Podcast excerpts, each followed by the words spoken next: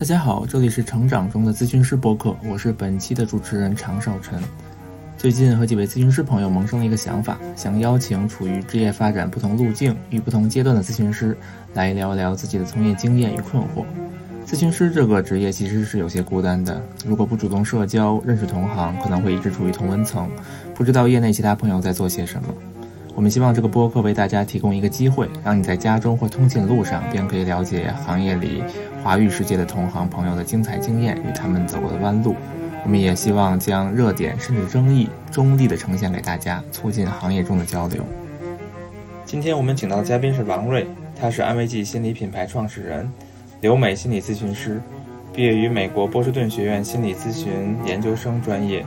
目前致力于提升来访者与咨询师的匹配度研究，以及助力咨询师从实习新手到成为成熟督导的全职业化路径的发展。坐标在北京中关村。王瑞的采访将分为上下两期，本期也就是下期，他将会聊到咨询师中创业者的特点都是什么，安慰剂的盈利和与咨询师的合作模式，如何匹配咨询师与来访者，以及他希望寻找商业加心理加传播的人才一起合作。我感觉在心理咨询师出身，并且也非常有创业者精神，这个 entrepreneurship 的人，同时又在做一个自己的 business 或者说自己的机构，其实感觉这样的人非常少。嗯，对，以以我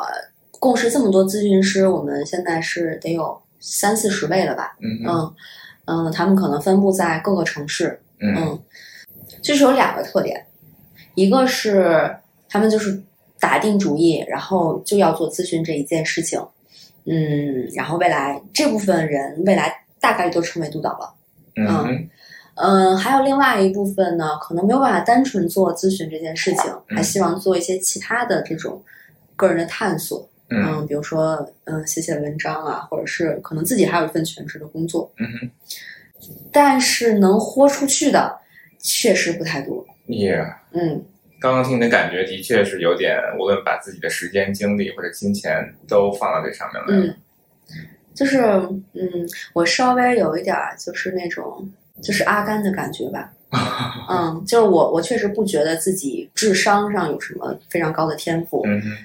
但是就是能坚持，能熬。嗯嗯，然后稍微有一点儿把自己做的这个事情和人生的意义挂钩了。嗯嗯，嗯，反正也是有好的地方，有不好的地方。嗯，Yeah，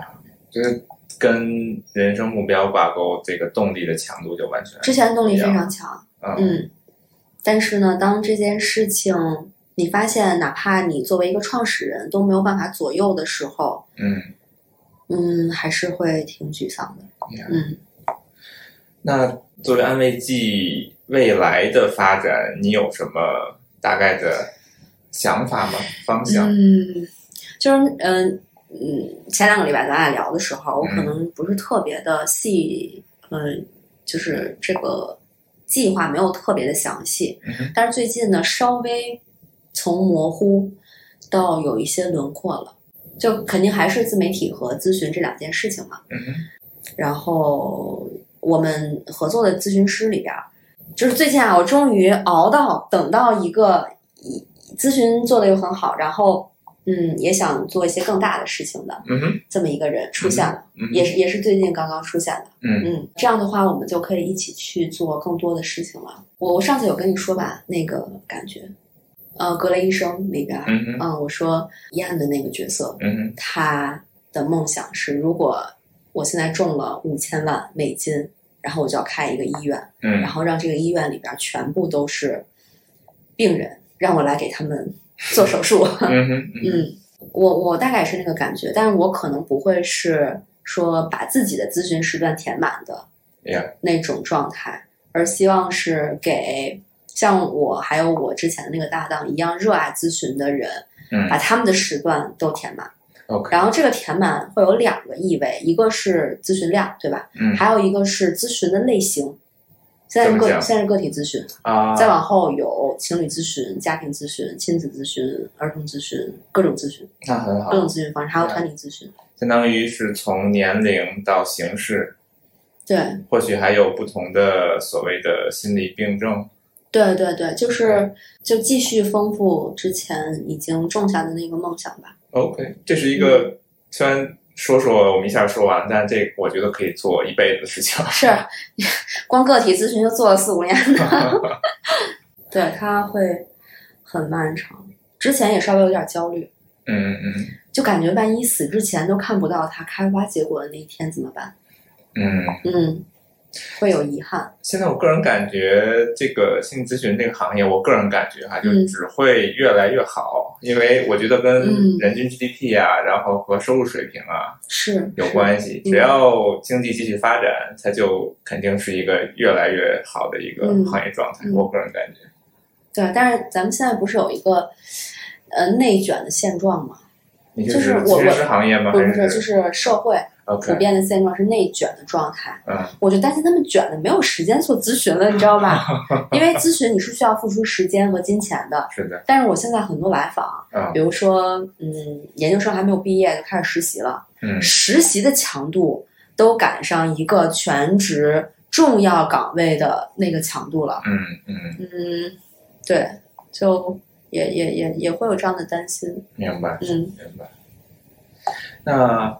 如果从我们把角度从安慰剂做的这个机构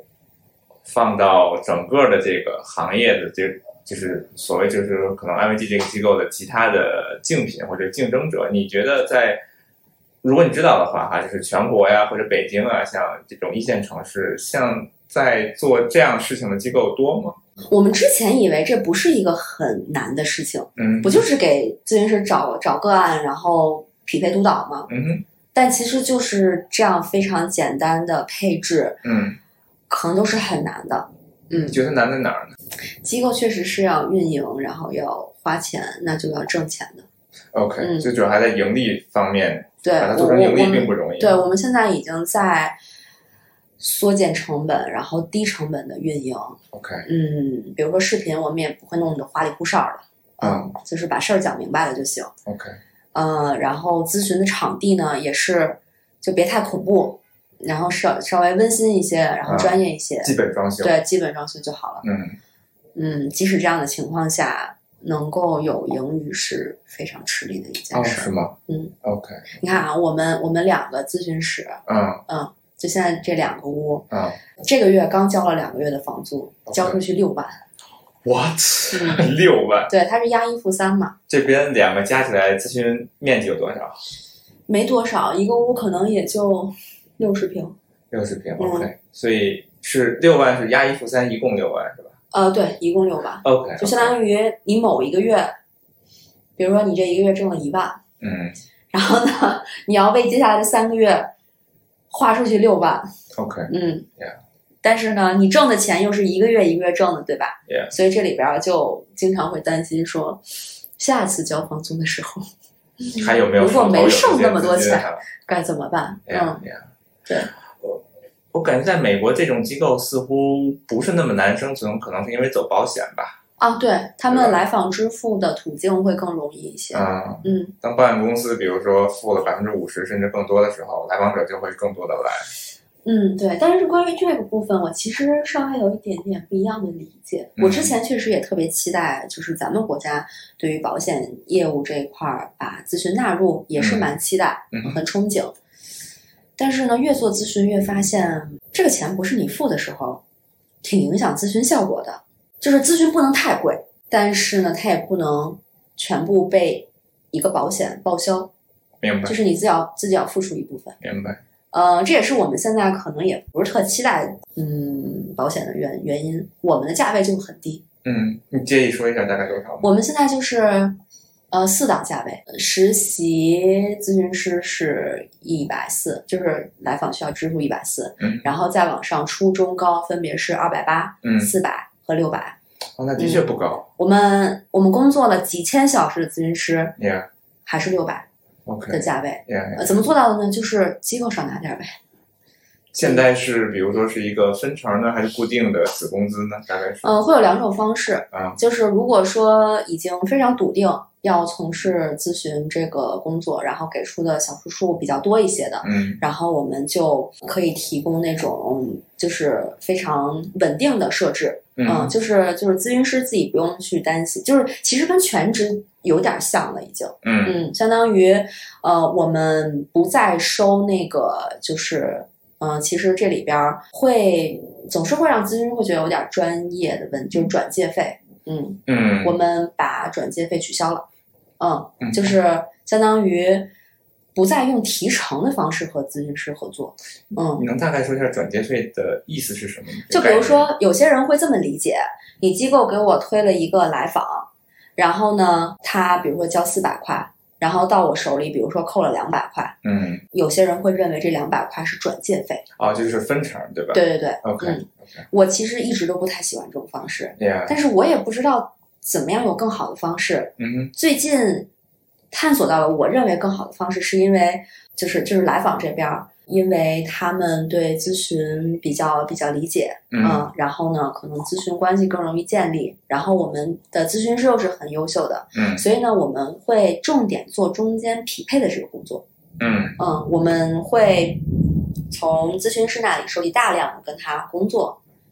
范围、特质、风格相关的信息，嗯然后来访那边呢，就是正常的他们跟咨询相关的那些信息嘛。 ，OK，然后我们会就是现在做一个系统，就是把他们匹配起来。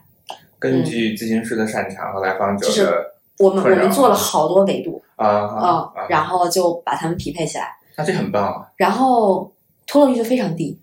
，OK，有意思啊，脱落率非常低。啊，呃，这样的话呢，我们其实基本上按照比如说，哦，我们这个月可以有多少新来访，嗯然后我们有多少咨询师，嗯然后就固定量的匹配给他们，嗯我们就可以保证个案量了。 ，yeah，然后当我们可以保证个案量的时候呢，我们就可以不收这个提成费，不收。呃，所谓的哈，有人可能会理解成转介费，我们嗯不收这个费用，我们希望跟咨询师完全是在机构和专业层面去合作的，就是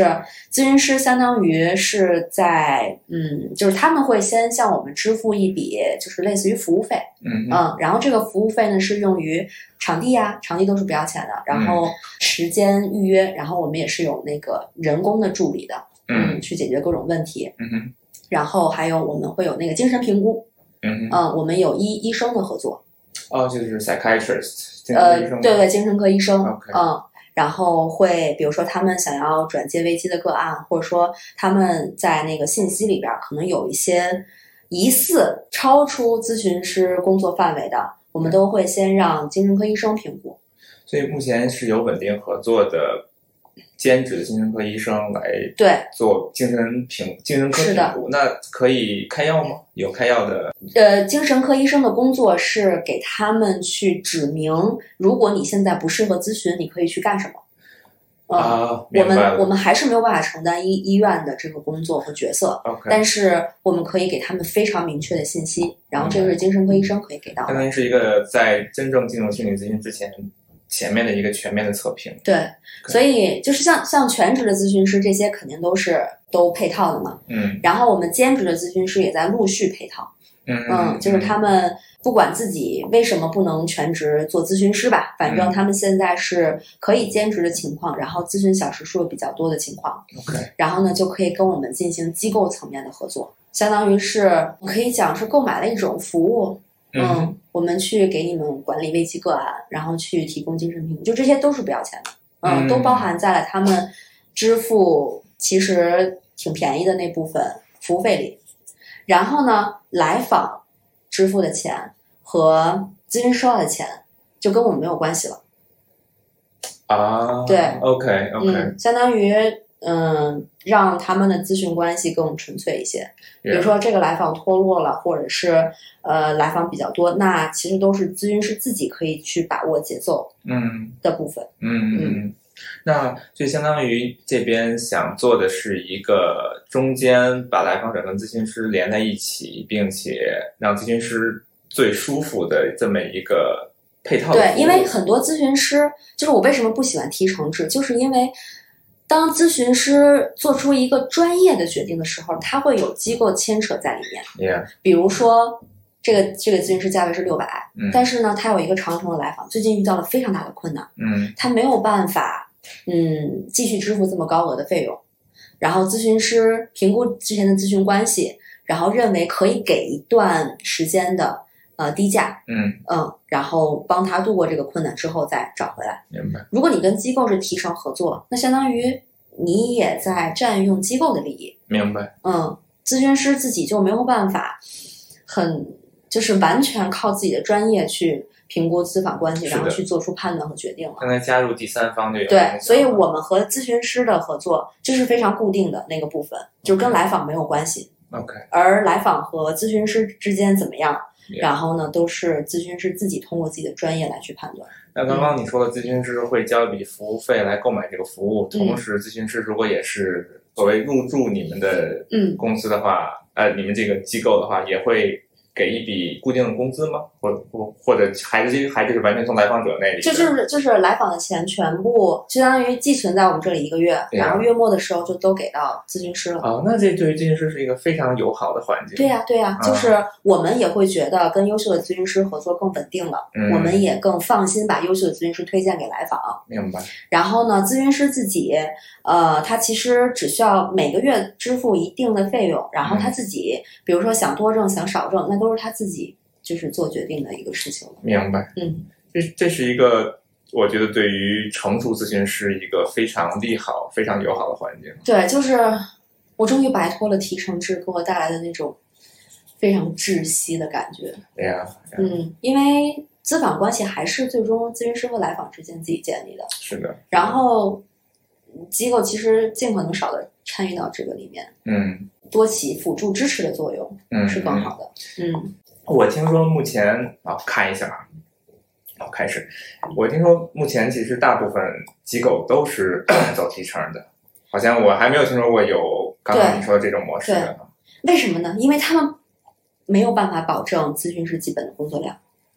嗯，OK 嗯， OK，你说你你收人家一笔，比如说一两千的咨这个这个服务费用，然后你一个月给人家推了一个来访，嗯嗯，嗯他们他们没有办法做出这样的承诺，所以提成制对机构来说是最安全的，明白。压力最小的。 Yeah 嗯，这和说听起来那个核心的核心的东西，还是是否能够为咨询师找到足够的匹配度很高的来访，对对，这所是一以个核所心竞以争力啊。对，所以我们在打磨的就是怎么提高匹配度这一块儿。嗯嗯，，咨询师，呃，有自己的工作范围，嗯，然后很多时候你简单的几个问题你是问不出来的。嗯哼然后我我我确实觉得不应该让来访承担太多评估不合适，然后结束或者转介的这部分的费用。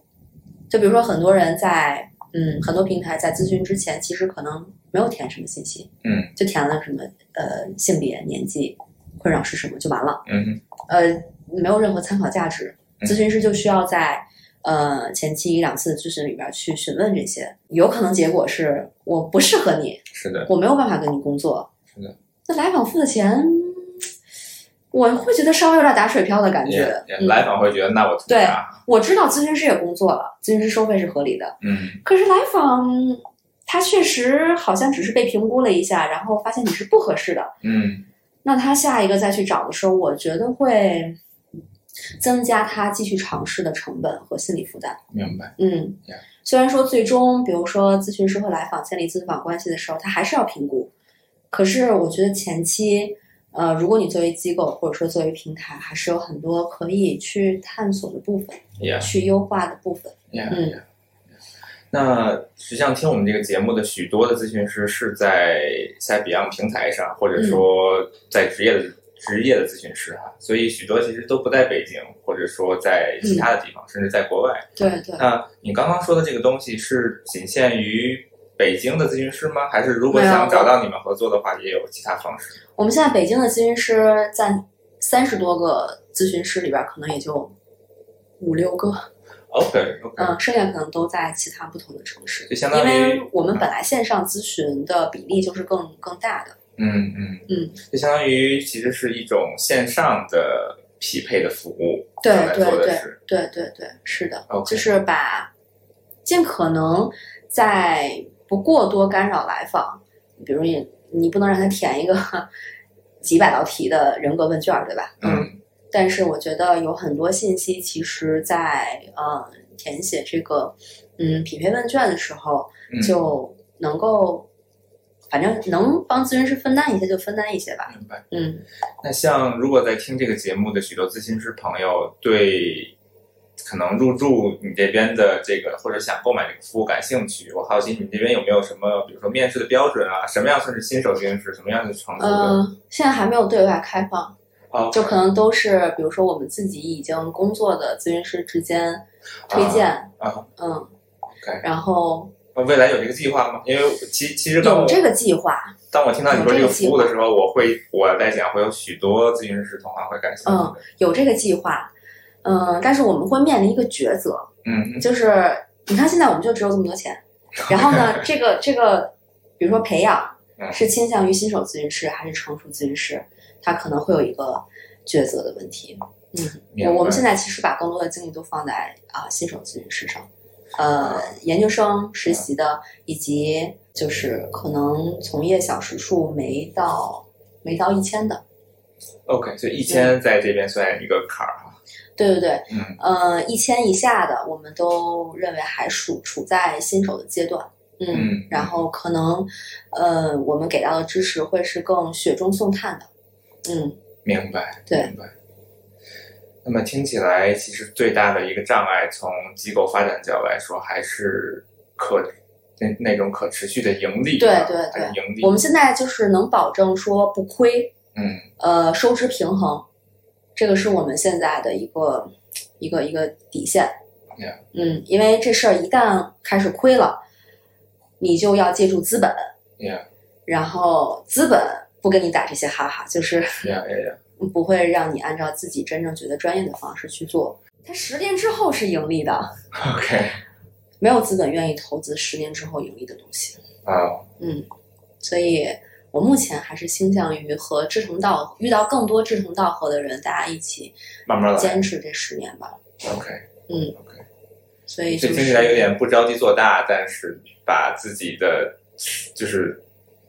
忠实于自己的那个标准，然后慢慢慢慢保证质没量，法慢慢做。儿拔苗助长，就只能陪伴他，看着他自然成长，然后嗯开花结果。嗯， OK，啊、l e t me see，你觉得关于安慰剂还有什么其他的其其他方面没聊到吗？我想到就是我特别喜欢的一个 YouTuber 他做的那个播客，就是他特别喜欢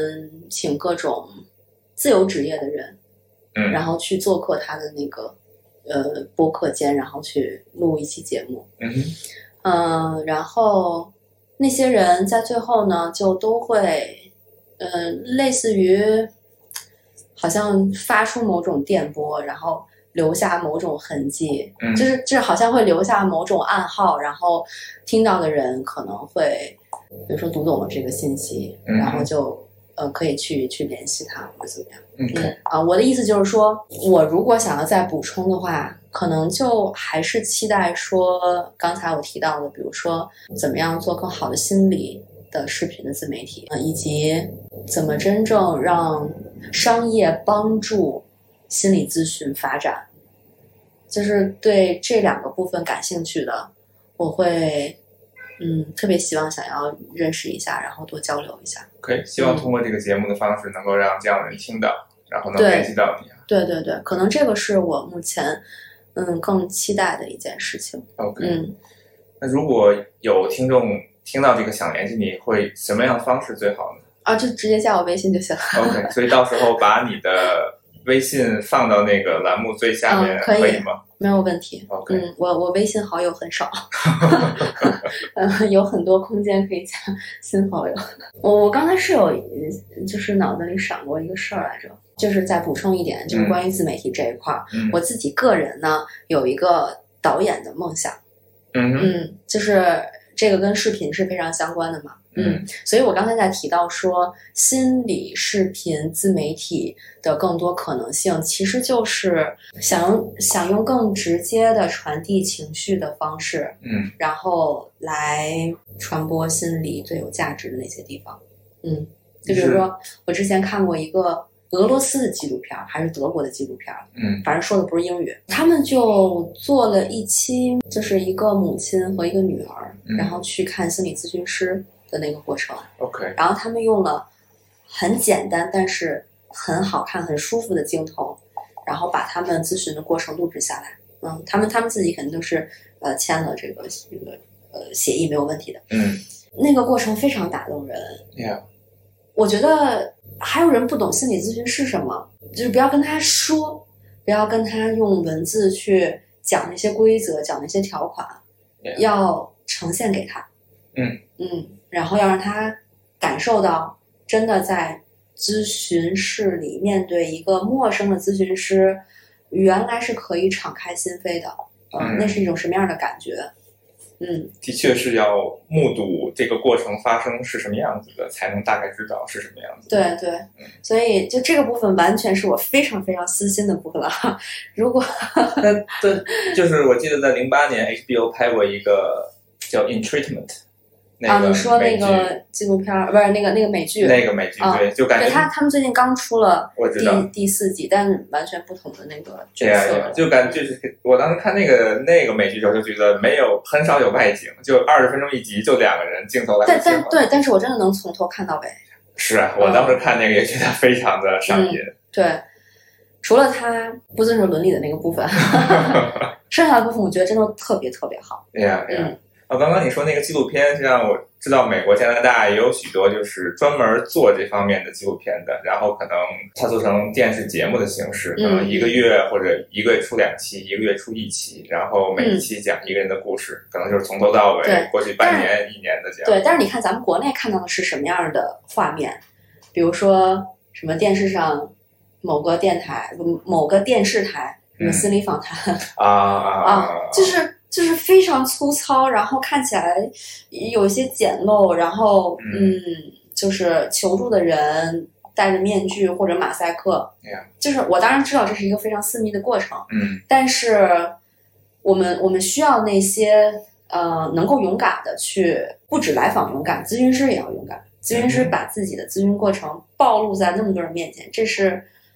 非常非常需要勇气和挑战的一件事情。 Yeah 嗯，他他他也需要这个咨询师可能非常深的功底，然后是的，是的，嗯，包括就是还要签一些就是自媒体相关的伦理协议啊什么的。对呀嗯对呀，就是总之，我会觉得有很多可以让啊、心理学、对心理咨询去绽放的视频的形式。嗯，和出版业、从媒体业合作，像最近特别火的那个蛤蟆先生看心理咨询，嗯我听说那本书卖的特别好啊，对我我很多来访都跟我说啊。哈看过那本书， OK，嗯然后包括好像最近的那个一个电视剧吧，《女心理师》，好哦像也就是感觉目前来说，这个媒体行业也慢慢觉得这是一个大众会关注的一个方向。 对对对，嗯，所以嗯，私心是特别特别希望对这部分感兴趣的人能够听懂这个暗号，然后 可以来可找以原来合作做了点什么？来来找到我，嗯，因为它需要很多视频的敏感性，嗯，嗯嗯嗯我只有一点点，不太够用，但是我觉得你这边有很多的专业资源对对和对，专业的经历，是，然后一些呃一些统筹啊、流程啊，然后这些我们都已经打磨了很多年，然后现在可能需要一些非常革新的创意的嗯突破，嗯嗯， ，OK 也也也许是奢望吧，反正既然今天有这个机会，然后就讲一下。 Yeah，我或许未来能把这个事情给做成。对对，因为我我自己确实不太行，我只有一个导演梦，但是没有导演的 功底。需要个制片人。对对对，嗯，是的，但是嗯我我同时希望他至少曾经是一个心理咨询师，为什么呢？这特意说这点。真的要进入过这个世界，然后同时有他自己其他方面的天赋，嗯才能真的把心理咨询用更好的方式分享给更多的人。嗯嗯，现在要不然就是懂心理的人，他不太懂怎么传播，比如嗯说我，嗯要不然就是懂传播的人，他误会了心理学，他做了错误的传播。嗯就比如说现在很多播放量很高的那些人，我我我个人是不太满意的。明白，嗯，所以我非常希望是他真的亲自趟过心理咨询这条河，嗯然后同时他还有这方面的天赋或者说擅长。 ，yeah，嗯，他能够同时用对这两者的敏感度，然后去维护这个传播的途径。嗯嗯，